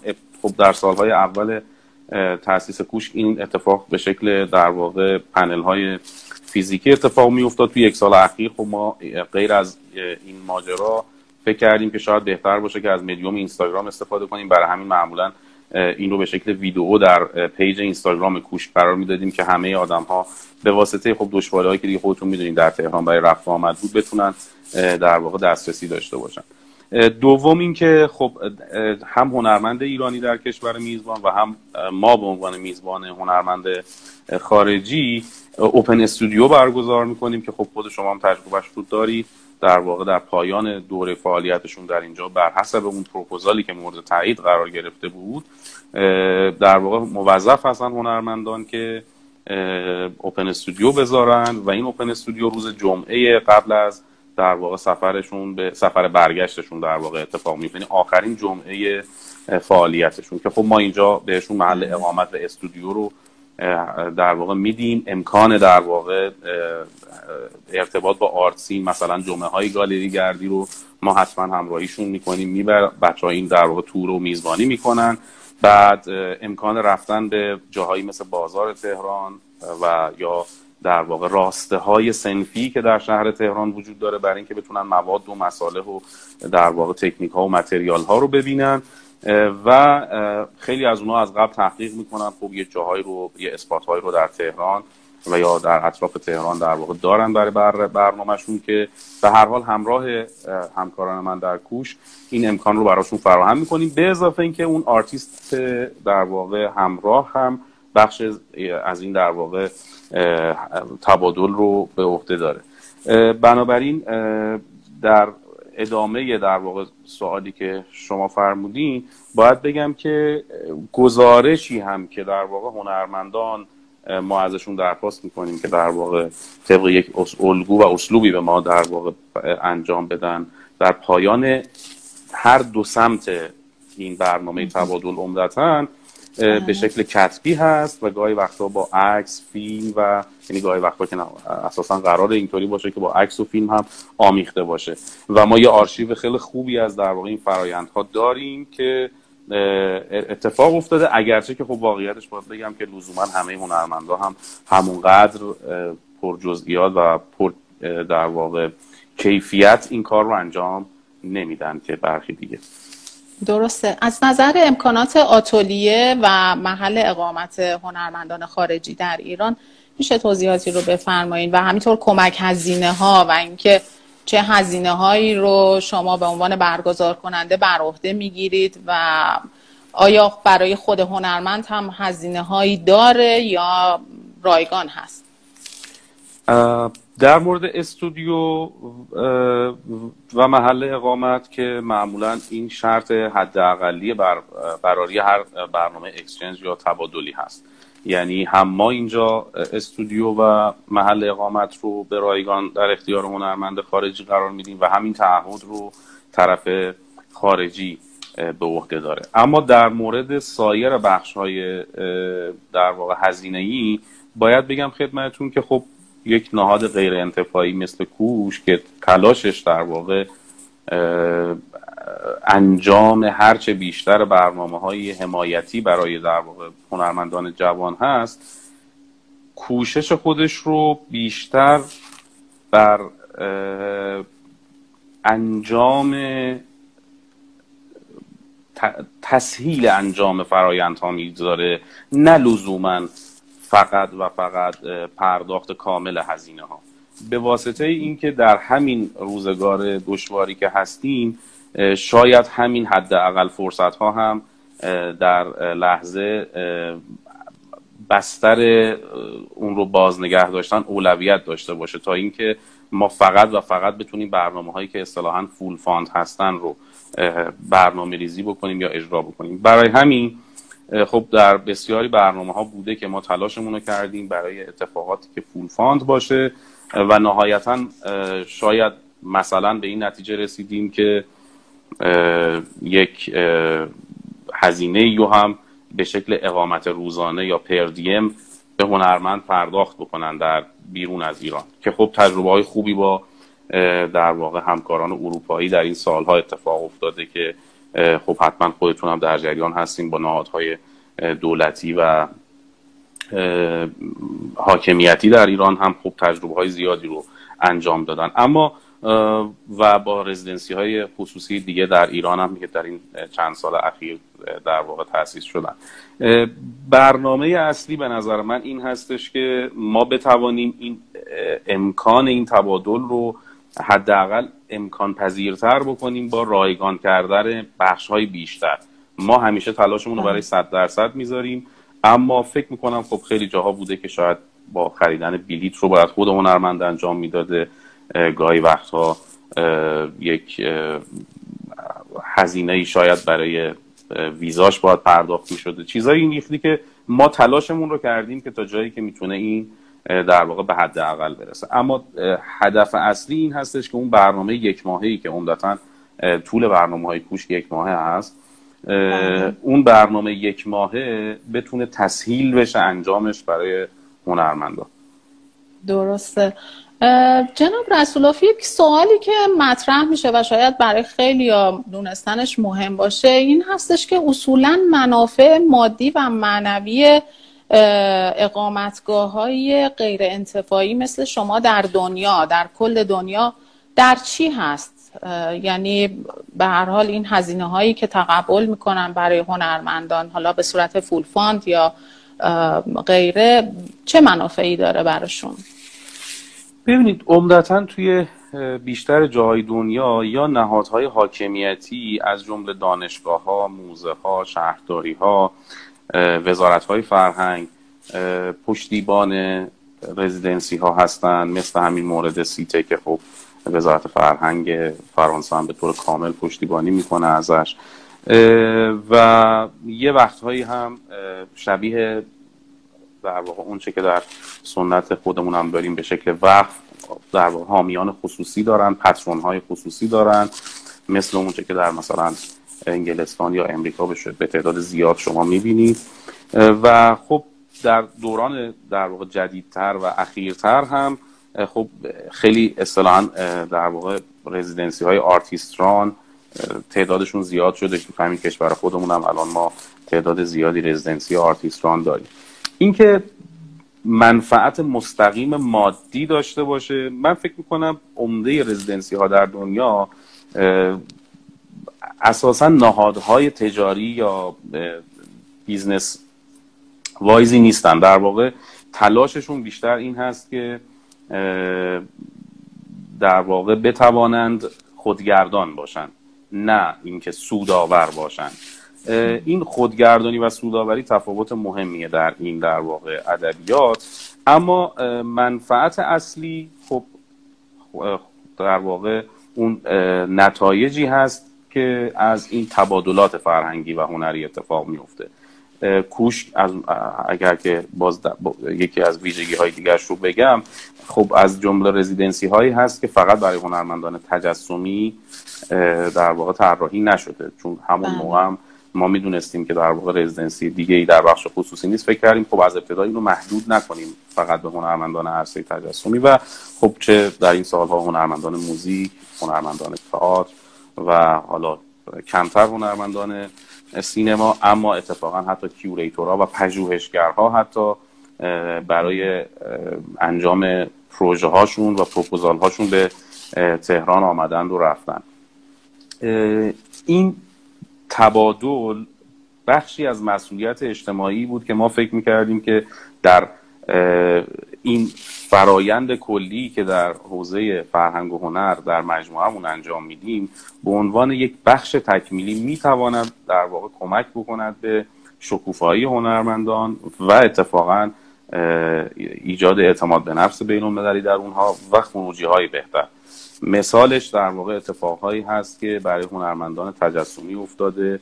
از این جنس که نمایشگاه انفرادی بیرون از ایران در واقع تونستن برای خودشون در همین تبادل ها به دست بیارن تونستن در نمایشگاه گروهی معتبر آثارشون رو شرکت بدن یا هنرمندان موسیقی که با همدیگه تونستن به تعامل برسن در خروجی مشترک در طول این سالها. واقعیتش این هست که جنس نتایج مالی توی همه residency های دنیا در واقع عمدتا از جنس تأمین fund هست نه از جنس این که یا از خود هنرمندان مستقیم در واقع دریافت میشه. خود ما هم در تهران در ایامی که دشوارتر شده تعاملات بین المللی ما هم در واقع قبل از این اتفاقاتی که حالا کرونا تعطیل کرده رزیدنسی خیلی از جاهای دنیا رو و همچنان هم این تعطیلی ادامه داره و من فکر می‌کنم که تا پایان 2020 بخش زیادی از رزیدنسی های دنیا همچنان در واقع بسته بمانند تا پیش از این خب ما ما هم بخشی از هزینه ها رو از هنرمند خارجی در واقع مستقیما یا گاهی وقتها از نهاد یا مؤسسش سعی می‌کردیم دریافت بکنیم. اما نکته اصلی در تهاتری هست که صورت می‌گیره. خیلی از مثلا بله. هنرمندا طبق اون روال اخلاقی خودشون در تجربه رزیدنسی هاشون مثلا در حوزه تجسمی آرت ورک اهدا می‌کنن به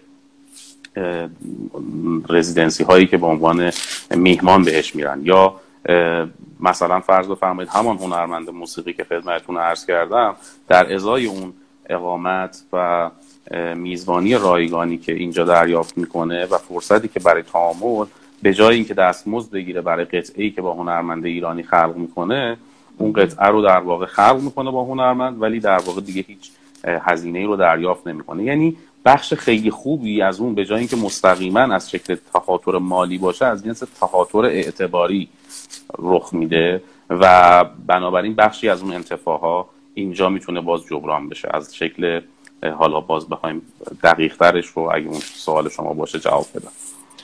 بله درسته. همینطور البته در مورد سمپوزیوم ها هم این اتفاق تعادر میفته به دلیل اینکه حالا برگزار کننده یا اسپانسر سمپوزیوم که در واقع اون هم یک نوع دیگری از اقامت اقامتگاه های هنری هست. حالا که بیشتر مهدش در اروپا هست در واقع در ازای اون مدت زمانی که در اختیار هنرمند قرار میدن اون فضا مکان و امکانات و حتی متریال کاری که در اختیار اونها قرار میدن در ازاش هنرمند یک اثر یا دو اثر از کاری که در همون جا در آتلیه اونا خلق کرده به برگزار کننده اهدا می‌کنه که در نهایت برگزار کننده دارای یک مجموعه با ارزشی از آثار هنرمندان میشه که به هر حال میشه گفت هم از لحاظ معنوی بهره برده و هم از لحاظ مادی. جناب آقای رسولوف چه نهادها و افرادی می‌تونن حامی کوشک رزیدنسی باشن و آیا شما پیشنهادهایی دارید برای اینکه کسایی که بخوان با شما همکاری بکنن و این همکاری ها از چه نوعی می‌تونه باشه؟ ببینید همکاری هایی که در واقع در این سالها بوده و عمدتا عرف هست در این شکل فعالیت فرهنگی تقریبا در همه دنیا از شکل یکسانی در واقع میشه گفتش که ساخته میشه. مثلا در خیلی از جاهای دنیا شرکت های مسافرتی بخشی از هزینه ها رو تقبل می‌کنن بابت اون بخش CSR بیزنسشون و در واقع مسئولیت اجتماعیشون. یا بسیاری از دانشگاه ها یا گالری ها استودیو یا فضای نمایش یا فضاهای از این جنس رو در اختیار برنامه ها قرار میدن. و شاید به طور دقیق ترش اما معمولا fund هایی هست که مؤسساتی از جنس مؤسسات خیلی بزرگ فرهنگی در دنیا مثل شاید انستیتو گوته و مثلا مؤسساتی نظیر اون در دنیا انجام میدن یا مؤسسات خصوصی که باز دوباره برای social responsibility تأسیس شدن ولی در واقع مثلا یک نهاد تجاری مثل لویی ویتون ممکنه پشتشون باشه. و از اونجایی که خب در حوزه های مختلفی هم فعالیت می‌کنن از معماری و design تا هنرهای دیداری و شنیداری انقدر گسترده از شیوه ای که اتفاق می‌تونه بیفته که خب واقعیتش بیشتر به مصداق زمانی و موضوع اون رزیدنسی برمیگرده نه یک شکل کلی. اما رزیدنسی های معمولا در دنیا خب خیلی خوشبختتر هستن که خب در کشورهایی که یک ثبات بیشتری دارن روابط خارجی امکان بهتری داره. شرکت های چند ملیتی و بزرگ در اونها فعالیت می‌کنن. مثالش مثلا فرض بفرمایید که شرکت های ژاپنی کره یا شرکت های آلمانی و فرانسوی که در همین ایران خودمون اگر که در واقع فعالیت می‌کردن در یک فضای باثبات مطمئن باشید که مثل کشورهای آسیایی و اروپایی دیگه اونها بهترین کسانی بودن که می‌تونستن حامیان فضاهای رزیدنسی در ایران باشن. حالا چه کوش و چه بقیه. اما خب انقدر پیچیده است. این فرایند ارتباط گیری و انقدر تعریف نشده است و انقدر در به هر حال توقعات اداری که ممکنه در حوزه وزارت فرهنگ ما با این در واقع شرکت های تجاری قرار بگیره که من فکر می‌کنم بهتره که اینا رو خیلی کوچکتر و موضوع به موضوع در واقع هر residency پیگیری بکنه. عرض می‌کردم که بهترین فرصت برای هر residency در دنیا این هستش که بتونه در واقع اسپانسر یا fund چند ساله داشته باشه. مثلا اتفاقاتی که من خبر دارم در کشور مثلا هندوستان بسیار زیادن. مؤسساتی که از همین fund های اروپایی سه سال پنج سال در واقع fund می‌گیرن بر اساس پروپوزال هایی که در واقع به اونها تعریف می‌کنن و با خیال راحت مثلا برای فرض بفرمایید یک دوره سه تا پنج ساله برای تعداد مثلا فرض بفرمایید بیش از پنجاه یا حتی صد برنامه رزیدنسی در واقع به شکل خیلی سازماندهی شده و بدون هیچ گونه در واقع نگرانی اقتصادی برنامه ریزی می‌کنن. خب اینا چیزایی هست که در ایران خب خود ما می‌تونیم حتی حتی شاید برای سه ماهش هم الان در این چند سال اخیر پیچیده است برنامه ریزی کردنش. برای همین من فکر کنم در لحظه بهترین راه از جنس تهاتر اعتباری با روابط در واقع دوستانه ای که بین هنرمندان کیوریتورها و در واقع صاحبان اون رزیدنسی ها گالری ها در واقع اتفاق میفته یا حتی حالا بله. تو حوزه های مختلف مثل حتی معماری و فشن هم. باز من فکر می‌کنم تو ایران بیشتر از اون جنس. در واقع بهتره که بیشتر هزینه ها رو کاهش بدیم تا اینکه fund بگیریم. خیلی بیتعارف. یعنی اساسا شما حتی بخواید پول دریافت هم بخواید بکنید در ایران که اصلا تقریبا ناممکنه در این شرایطی که وجود داره. بر همین با ما, بیشتر به اسپانسرهای داخلی می‌تونیم فکر بکنیم که خب در لحظه اونها هم من فکر می‌کنم که در دشواری های خیلی زیادی به سر می‌برن.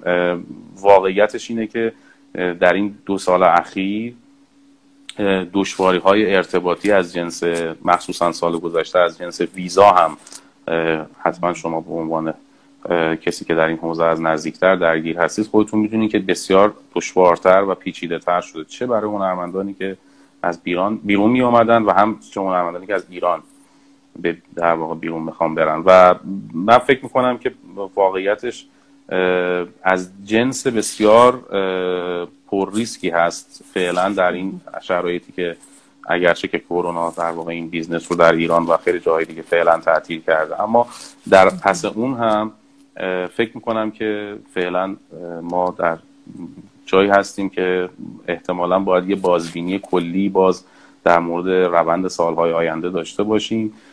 همونطور که خب خبر هم دارم که بسیاری از در واقع رزیدنسی های بین المللی هم در همین در واقع مشکلات گرفتار هستند و اونایی که در منطقه حالا مناسا یعنی خاور میانه و شمال افریقا و در واقع این نقطه از جهان اونها چه بسا با مشکلات خیلی خیلی بیشتری.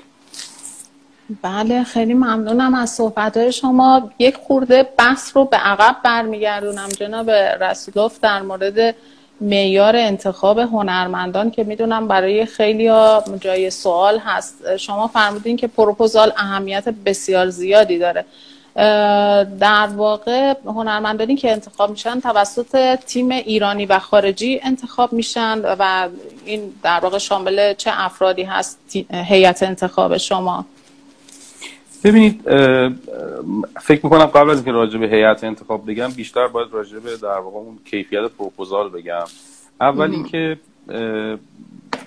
پروپوزال مبتنی بر کیفیت هایی هست که ما سعی می‌کنیم متناسبا با رزومه هنرمند هر چقدر هم که به حال یک رزومه کوچکی باشه اما سعی می‌کنیم که اون رو مبتنی بر اون ببینیم. یعنی در واقع هر پروپوزالی از سمت دیگه در هر در واقع business دیگه ای هم همینطور هست که ببینیم آیا اساسا این امکان پذیر و اجرایی هست توسط شخصی که در واقع درخواست رو بر اساس اون پروپوزال داده. بنابراین از روی در واقع این نوع برخورد هنرمند با فرصتی که در شهر میزبان و یا یه وقتایی حتی ممکنه تم هم داشته باشه ممکنه موضوع داشته باشه و محدودیت هایی داشته باشه که اتفاقا کار رو برای داوری آسان تر می‌کنه خیلی وقتا هست که مثلا ممکنه که یک مدیوم مشخص. مثلا فرض بفرمایید که ویدیو آرت یا مثلا فرض بفرمایید که موسیقی تجربی موسیقی الکترونیک یا مثلا فرض بفرمایید که فشن دیزاین موضوع یک رزیدنسی باشه. حتی گاهی وقتا از این ممکنه که مشخصتر و دقیقتر باشه. اما اون چیزی که ما در هر اپلیکیشن و پروپوزالی از هنرمندان می‌خوایم در واقع این روحیه انگیزشیشون هست نسبت به این در واقع سفر. که به قول گفتنی چه از سمت اونوری به سمت اینوری در یک موتیویشن لتر اساسا نگاشته میشه. خیلی وقتها پروپوزال ها با هم تناسبات نزدیکی دارند و موتیویشن لتر هاست که سرنوشت اون انتخاب رو رقم می‌زنه. برای اینکه باز شاید از تجربه شخصی کمک کنم به دوستانی که دارن تقاضای رزیدنسی می‌کنن برای حالا سال آینده برای شاید 20 21 بیشتر شاید الان فعلا خیلی راحت نباشه. اما واقعا فکر می‌کنم که خیلی از انتخاب هایی که از هنرمندای ایرانی همکاران خارجی ما در واقع در این فرایند تبادل داشتن برمیگشته به اون کیفیتی که از موتیویشن لتر دیدن میزان بله. صداقت و میزان تناسبش با اون چه که در پروپوزال نوشتن و در واقع اون علاقه ای که این سفر رو قرار رقم بزنه و این تبادل فرهنگی رو معنیدار بکنه این بخش زیادی از ماجراست. اما اینکه در مورد داوری ببینید بستگی به پروژه های مختلف ممکنه ما مشورت های مختلف بگیریم. هیچ از اونجایی که کوشک در واقع یک رزیدنسی با مدیوم مشخص نیست و توان در واقع مالی این رو هم نداره که فرض بفرمایید یه شورای دائم داشته باشه برای این انتخاب ما بسته به مدیومی که یک در واقع پروپوزال در یک برنامه تبادل نیاز داره. مشورت هایی رو می‌گیریم از دوستانی که عمدتا تجربیات دانشگاهی یا خودشون هم تجربیات سفر به در واقع رزیدنسی های مشابه رو در اون کشور دارن. مثلا فرض بکنید کسایی که در چین رزیدنسی رفتن و ازشون ممکنه مشورت بگیریم. از دوستانی که در حوزه در واقع دانشگاهی می‌تونن کمک بکنن چون عمدتا ما در واقع با جوون ها اتفاقا پروپوزال هامون رو تعریف می‌کنیم و از سمت دیگه خب متاسفانه یا خوشبختانه خیلی از پروپوزال ها هم در واقع خود به خود فاقد اون در واقع کیفیت نهایی هستند برای این معمولا برای هر جایی بین 10 الا 15 پروپوزال وجود داره برای بررسی که با این مشورت ها و با در واقع تجربه و نظر تیم خودمون سه تا پنج نفر رو ما به کشور میزبان معرفی می‌کنیم. و هیچ وقت هم در تصمیمی که اونها می‌گیرن ما دخالت نمی کنیم همونطور که اونها هم بهشون در واقع این اجازه رو نمیدیم که در تصمیم ما دخالت بکنن. و این یه چیز خیلی خیلی واضح و مشخصی هست در فراینده بسیار عالی. در مورد جایزه کوشک هم توضیحاتی رو بفرمایید خواهش می‌کنم. که به چه کسانی تعلق می‌گیره؟ کارا یا کوشک artist residency award در واقع در این در راستای این نیاز به وجود آمد که خب هنرمندان بسیاری علیرغم اینکه ما برنامه exchange رو به عنوان محور فعالیت کوشک در نظر گرفته بودیم دلشون می‌خواست که به ایران بیان اما در هیچ اوپن کالی کشورشون و یا در واقع زمانشون اجازه نمی‌داد که این اتفاق بیفته. خب ما مثلا با تا امریکای لاتین یا آسیا و اروپا در واقع تجربه تعامل داریم برای ارتباط با هنرمند و رزیدنسی ها اما خب خیلی از اینا این فرصت رو پیدا نمی‌کردن که در برنامه تبادل بیان. ما یک برنامه یک طرفه تعریف کردیم که خب عرف بسیاری از رزیدنسی دنیا اساسا همیشه برنامه هست که در چهار رشته که در واقع همون چهار رشته های چهار رشته اصلی هست که ما فکر می‌کردیم در حوزه هنری حالا یه بخش شنیداری هنرهای شنیداری. در واقع شما فرض بفرمایید مثل ساوند و موزیک در حوزه هنرهای تجسمی از هنر سینما و ویدیو و عرض کنم به خدمتتون که حوزه آخر رو اجازه بدیم من از همکارم تقلب بگیرم. بله. یکی دیگه موند. یادم خب حالا performance هنرهای performative مثل تئاتر و performance در واقع که همون چهار رشته اصلی در واقع کلی که میشه گفت هنرهای حالا visual رو میشه توش در واقع و performative توش جا داد. به شکل یک طرفه درخواست میدن در یک برنامه رقابتی که در سالهای اول اپلیکیشن رایگان بود اما حتی اکنون اپلیکیشنش سه سال هست که در واقع با یک اپلیکیشن 20 دلاری در واقع هنرمندان خارجی باید از روی یک در واقع پلتفرمی درخواست شرکت در این در واقع برنامه رو بدن و در دو دو در واقع داوری در دو مرحله داوری که در هر مرحله پنج داور که در از جمع این ده داور هر سال فقط یک داور از کوشک حضور داره به عنوان نماینده. یعنی نه داور دیگه همه داورای خارجی و بین المللی هستن. از کسانی که در واقع residency owner یا residency director هستن از کسانی که در واقع curator هستن استاد دانشگاه هستن هنرمند هستن. یک در واقع داوری دو مرحله ای صورت می‌گیره که در مرحله آخر چهار هنرمند برتر انتخاب میشن. اگر که در سالی مثلا فرض بفرمایید در حوزه پرفورمنس هنرمند چشمگیری پروپوزال چشمگیری در واقع به دست ما نرسه ما سعی می‌کنیم این فرصت رو به یک مدیوم دیگه که پروپوزال نزدیکی داشته نفر دوم بدیم.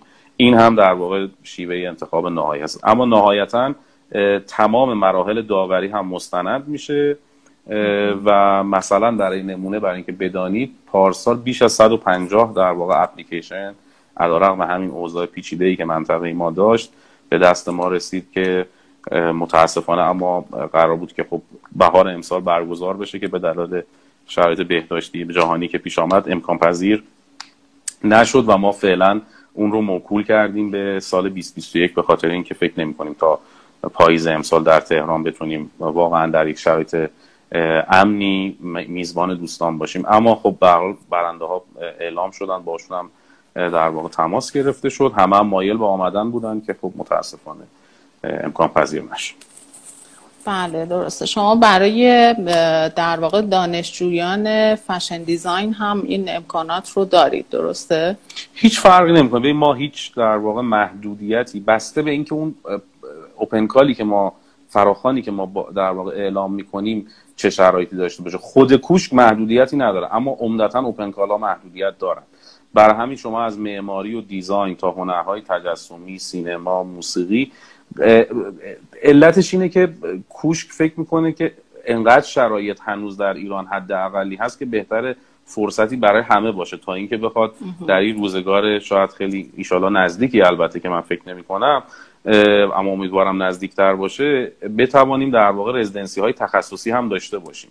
اما بله. واقعیتش اینه که در لحظه ما تلاش می‌کنیم که هر فرصتی رو پیش روی در واقع هنرمندان و در واقع دستاندرکاران حوزه حتی معماری و دیزاین هم قرار بدیم. بسیار خوب خیلی ممنونم جناب رسولوف صحبت های من تموم شده. در واقع سوالات هم شما اگر نکته ویژه‌ای هست که من سوال نکردم یا شما فراموش کردین ذکر کنیم بفرمایید ببینید واقعیتش اینه که من نکته خاصی که ندارم. فقط شاید به عنوان آدمی که سعی می‌کنم در این سالهای ده یازده سالی که دارم این تجربه مدیریتی رو در حوزه فرهنگ و هنر در ایران می‌کنم یک در واقع فکر می‌کنم هوشمندی لازمه از سمت دوستان در حوزه در واقع وزارت فرهنگ. که من فکر می‌کنم که بهتره که اونها هم مشوق انجام یک چنین اتفاقی باشن. خود شما ببینید که در گفتگوی قبلی دیدید که چه در واقع مسائلی هست که حتی بشه همون چهار آتولیه سیتر رو بعد از این همه سال در واقع اداره بکنیم و یک خروجی خوب بگیریم که منجر به واقعا یک داد و ستد فرهنگی هنری بشه برای کشورمون. خب و ما هم همه می‌دونیم که چقدر کشور درگیر مسائل اقتصادی و نگرانی های جدی هست. با اولویت هایی که همواره حوزه فرهنگ رو همین مثل همین الان که می‌بینید که خب به حال معمولا در آخر لیست اولویت ها مجبور قرار بگیره و معمولا نگرانی های اقتصادی و سیاسی در ایران با فاصله بودجه ها رو مصرف می‌کنن و چیزی برای حوزه فرهنگ نمیمونه. بنابراین من فکر می‌کنم که بیشترین چیزی که شاید شاید بیشترین دلیلی که من فکر کردم در این live شرکت بکنم و خدمت شما و دوستان باشم حالا غیر از اینکه اگه هنرمندان جوانی سوالی دارن خدمتشون بگیم چون فکر می‌کنم شاید هرچی که گفته شد به طور دقیقتری در کاتالوگ های کوشک و در اینستاگرام کوشک و وبسایت کوشک هم موجوده. اما واقعا همین هست که امیدوارم که اقلا فضای حاکمیتی کمک بکنه به اینکه این اقامتگاه های هنری در ایران هرچه بیشتر. مطمئن باشید که هیچ چیزی در این سالهایی که گذشت بیشتر از حوزه فرهنگ بیشتر از همین گالری ها رزیدنسی ها اتفاقا هنرمندان موسیقی کسانی نبودند که بتونن تصویر واقعی از ایران رو به جهان بفرستن. ما واقعا واقعا بارهای بار هنرمندانی که در این شش سال آمدن چنان سورپریز شده بودن از اونچه که در تهران می‌دیدن از این حجم از در واقع برنامه در یک مثلا فرض بفرمایید جمعه گالری گردی که مثلا هیچ کدوم در کشورهای خودشون نه در پاریس نه در برلین و خیلی جاهای دیگه یک چنین تصوری رو از فضای هنری و فرهنگی تهران نمی‌کردن. برای همین من واقعا فکر می‌کنم که کمک بکنن دوستان در حوزه حاکمیتی هم متوجه باشن که این نه هتل نه هاستله یک فعالیت بله. دیگه است. اشکالی هم نداره کسی ازش درآمدی داشته باشه. ممکنه حتی یه هنرمند تنها در نوک قله نمی‌دونم یک کوهی در آذربایجان این کارو بکنه. ممکنه یه نفر در یک دشتی و یه نفر هم در وسط یک فضای شهری خیلی معاصر مثل تهران، شیراز یا اصفهان. من بله. واقعا پیشنهادم این هستش که دوستان هر چی که می‌توانند بیشتر کمک بکنن که این اتفاق بیفته. من فکر نمی کنم بیشترین اولویتی شاید بیشتر از این باشه که فضای هنری ایران با فضای بین المللی تعامل واقعی داشته باشه. تعاملی که لزوما خیلی هم هزینه برای حاکمیت و مردم و بیت المال هم ایجاد نکنه. اما به نظر من کمک می‌کنه به اتفاقا جوانهای ایرانی که بتونن در عرصه بین المللی اعتماد به نفسی که شایستشون هست و داشته باشن و اتفاقا دستاوردهای هنریشون هم در عرصه بین المللی چه در مارکت و چه در فضاهای هنری مثل بینال ها اعتبار و کیفیت بیشتر و بالاتری داشته باشه. درسته. در واقع چون من خودم سوال زیادی داشتم هم از طرف دانشجویانم هم دوستانی که سوال می‌کردن در مورد این رزیدنسی ها که به چه نحو هست و چگونه هست. بنابراین انگیزه ای شد که این نشست, نشست رو ما شکل بدیم و دوستان هم با فضای سیتا آشنا بشن هم با نمونه ای از رزیدنسی های غیر انتفاعی که کوشک هست آشنا بشم. امید، امیدوارم که در واقع مفید بوده باشه این بحث برای اونها. و ممنونم از شما که شرکت کردید. ما وقت خیلی کوتاهی داریم. جناب رسلوف اگه اجازه بدین من یه چک بکنم سوالایی که اومده. که شما هم لطف بکنید خیلی کوتاه پاسخ بدین که یه وقت ما قطع نشیم. خواهش می‌کنم. خب. آدرس سایت کوشک که خب کاری نداره. می‌تونن search بکنن. page اینستاگرامش هم هست. یک سوالی اومده که سوال کامل نیست نوشته تهران نیستیم سمنان هستیم با یک خانه سنتی قاجاری. خب من فکر کنم این خونه سنتی قاجاری خودش می‌تونه یک از مکانهای اقامتی باشه. آیا ما هم می‌تونیم اقامتگاه هنری داشته باشیم و با شما همکاری کنیم؟ ببینید من اینو خدمت دوستان بگم. واقعیتش اینه که ما به واسطه اینکه مجبور شدیم تا پایان 2020 به خاطر نگرانی های بهداشتی کوشک رو فعلا از لحاظ فیزیکی تعطیل نگه داریم. اتفاقا فرصت خوبی هست. ما همیشه هم مشتاق این هستیم که کمک کنیم به اینکه هر کسی در هر نقطه از ایران از تجربه ما استفاده بکنه. ما هیچ نه علاقه ای داریم و نه هیچ امکانی داریم برای اینکه شعبه داشته باشیم یا به این شکل فعالیت بکنیم. اما به طور رایگان و به طور کاملا یک علاقه جدی دلمون می‌خواد که اتفاقا تجربهمون رو در اختیار همه دوستان از چه کسانی که به عنوان آرتیست دلشون می‌خواد این تجربه رو داشته باشن چه کسایی که مثل همین دوستی که گفتیم فضای مناسبی رو حتی خیلی وقتا به ما تو این سالا گفتن ما هم کمک کردیم از این بله. جنس فضایی که ممکنه مثل ارث بهشون می‌رسه دلشون می‌خواد بله. کاری بکنن و اونو زنده نگه دارن و یکی از بهترین راهها در دنیا همین هست من فکر می‌کنم بله، حتما همین... ایمیل بزنن به ما دیرکت بزنن روی اینستاگرام و ما هر کمکی از دستمون بر بیاد در خدمتشون خواهیم خواهش می‌کنم اتفاقا این خونه های سنتی در اصفهان کاشان یزد اینا بسیار بله. مورد علاقه خارجی ها هست و دوستان خارجی من که سالها پیش اومده بودن به این سفرها رفتیم و خیلی براشون جذاب بود و دوستانن دوباره بیان. اگر کسانی این امکانات رو دارن به نظرم می‌تونن به شما ایمیل بزنن و با شما همکاری بکنن. خیلی ممنونم جناب رسولوف از اینکه وقت گذاشتید و پاسخ دادین به سوالاتی که برای نسل جوان هنرمندان ما مطرح هست. امیدوارم که انشالله در مباحث بعدی هم بتونیم از صحبت شما استفاده بکنیم. ممنونم از دعوتتون و امیدوارم که شما و بینندگان این برنامه همه در سلامتی کامل به سر ببرن ممنونم. مرسی. خدا نگهدارتون. عصر بخیر.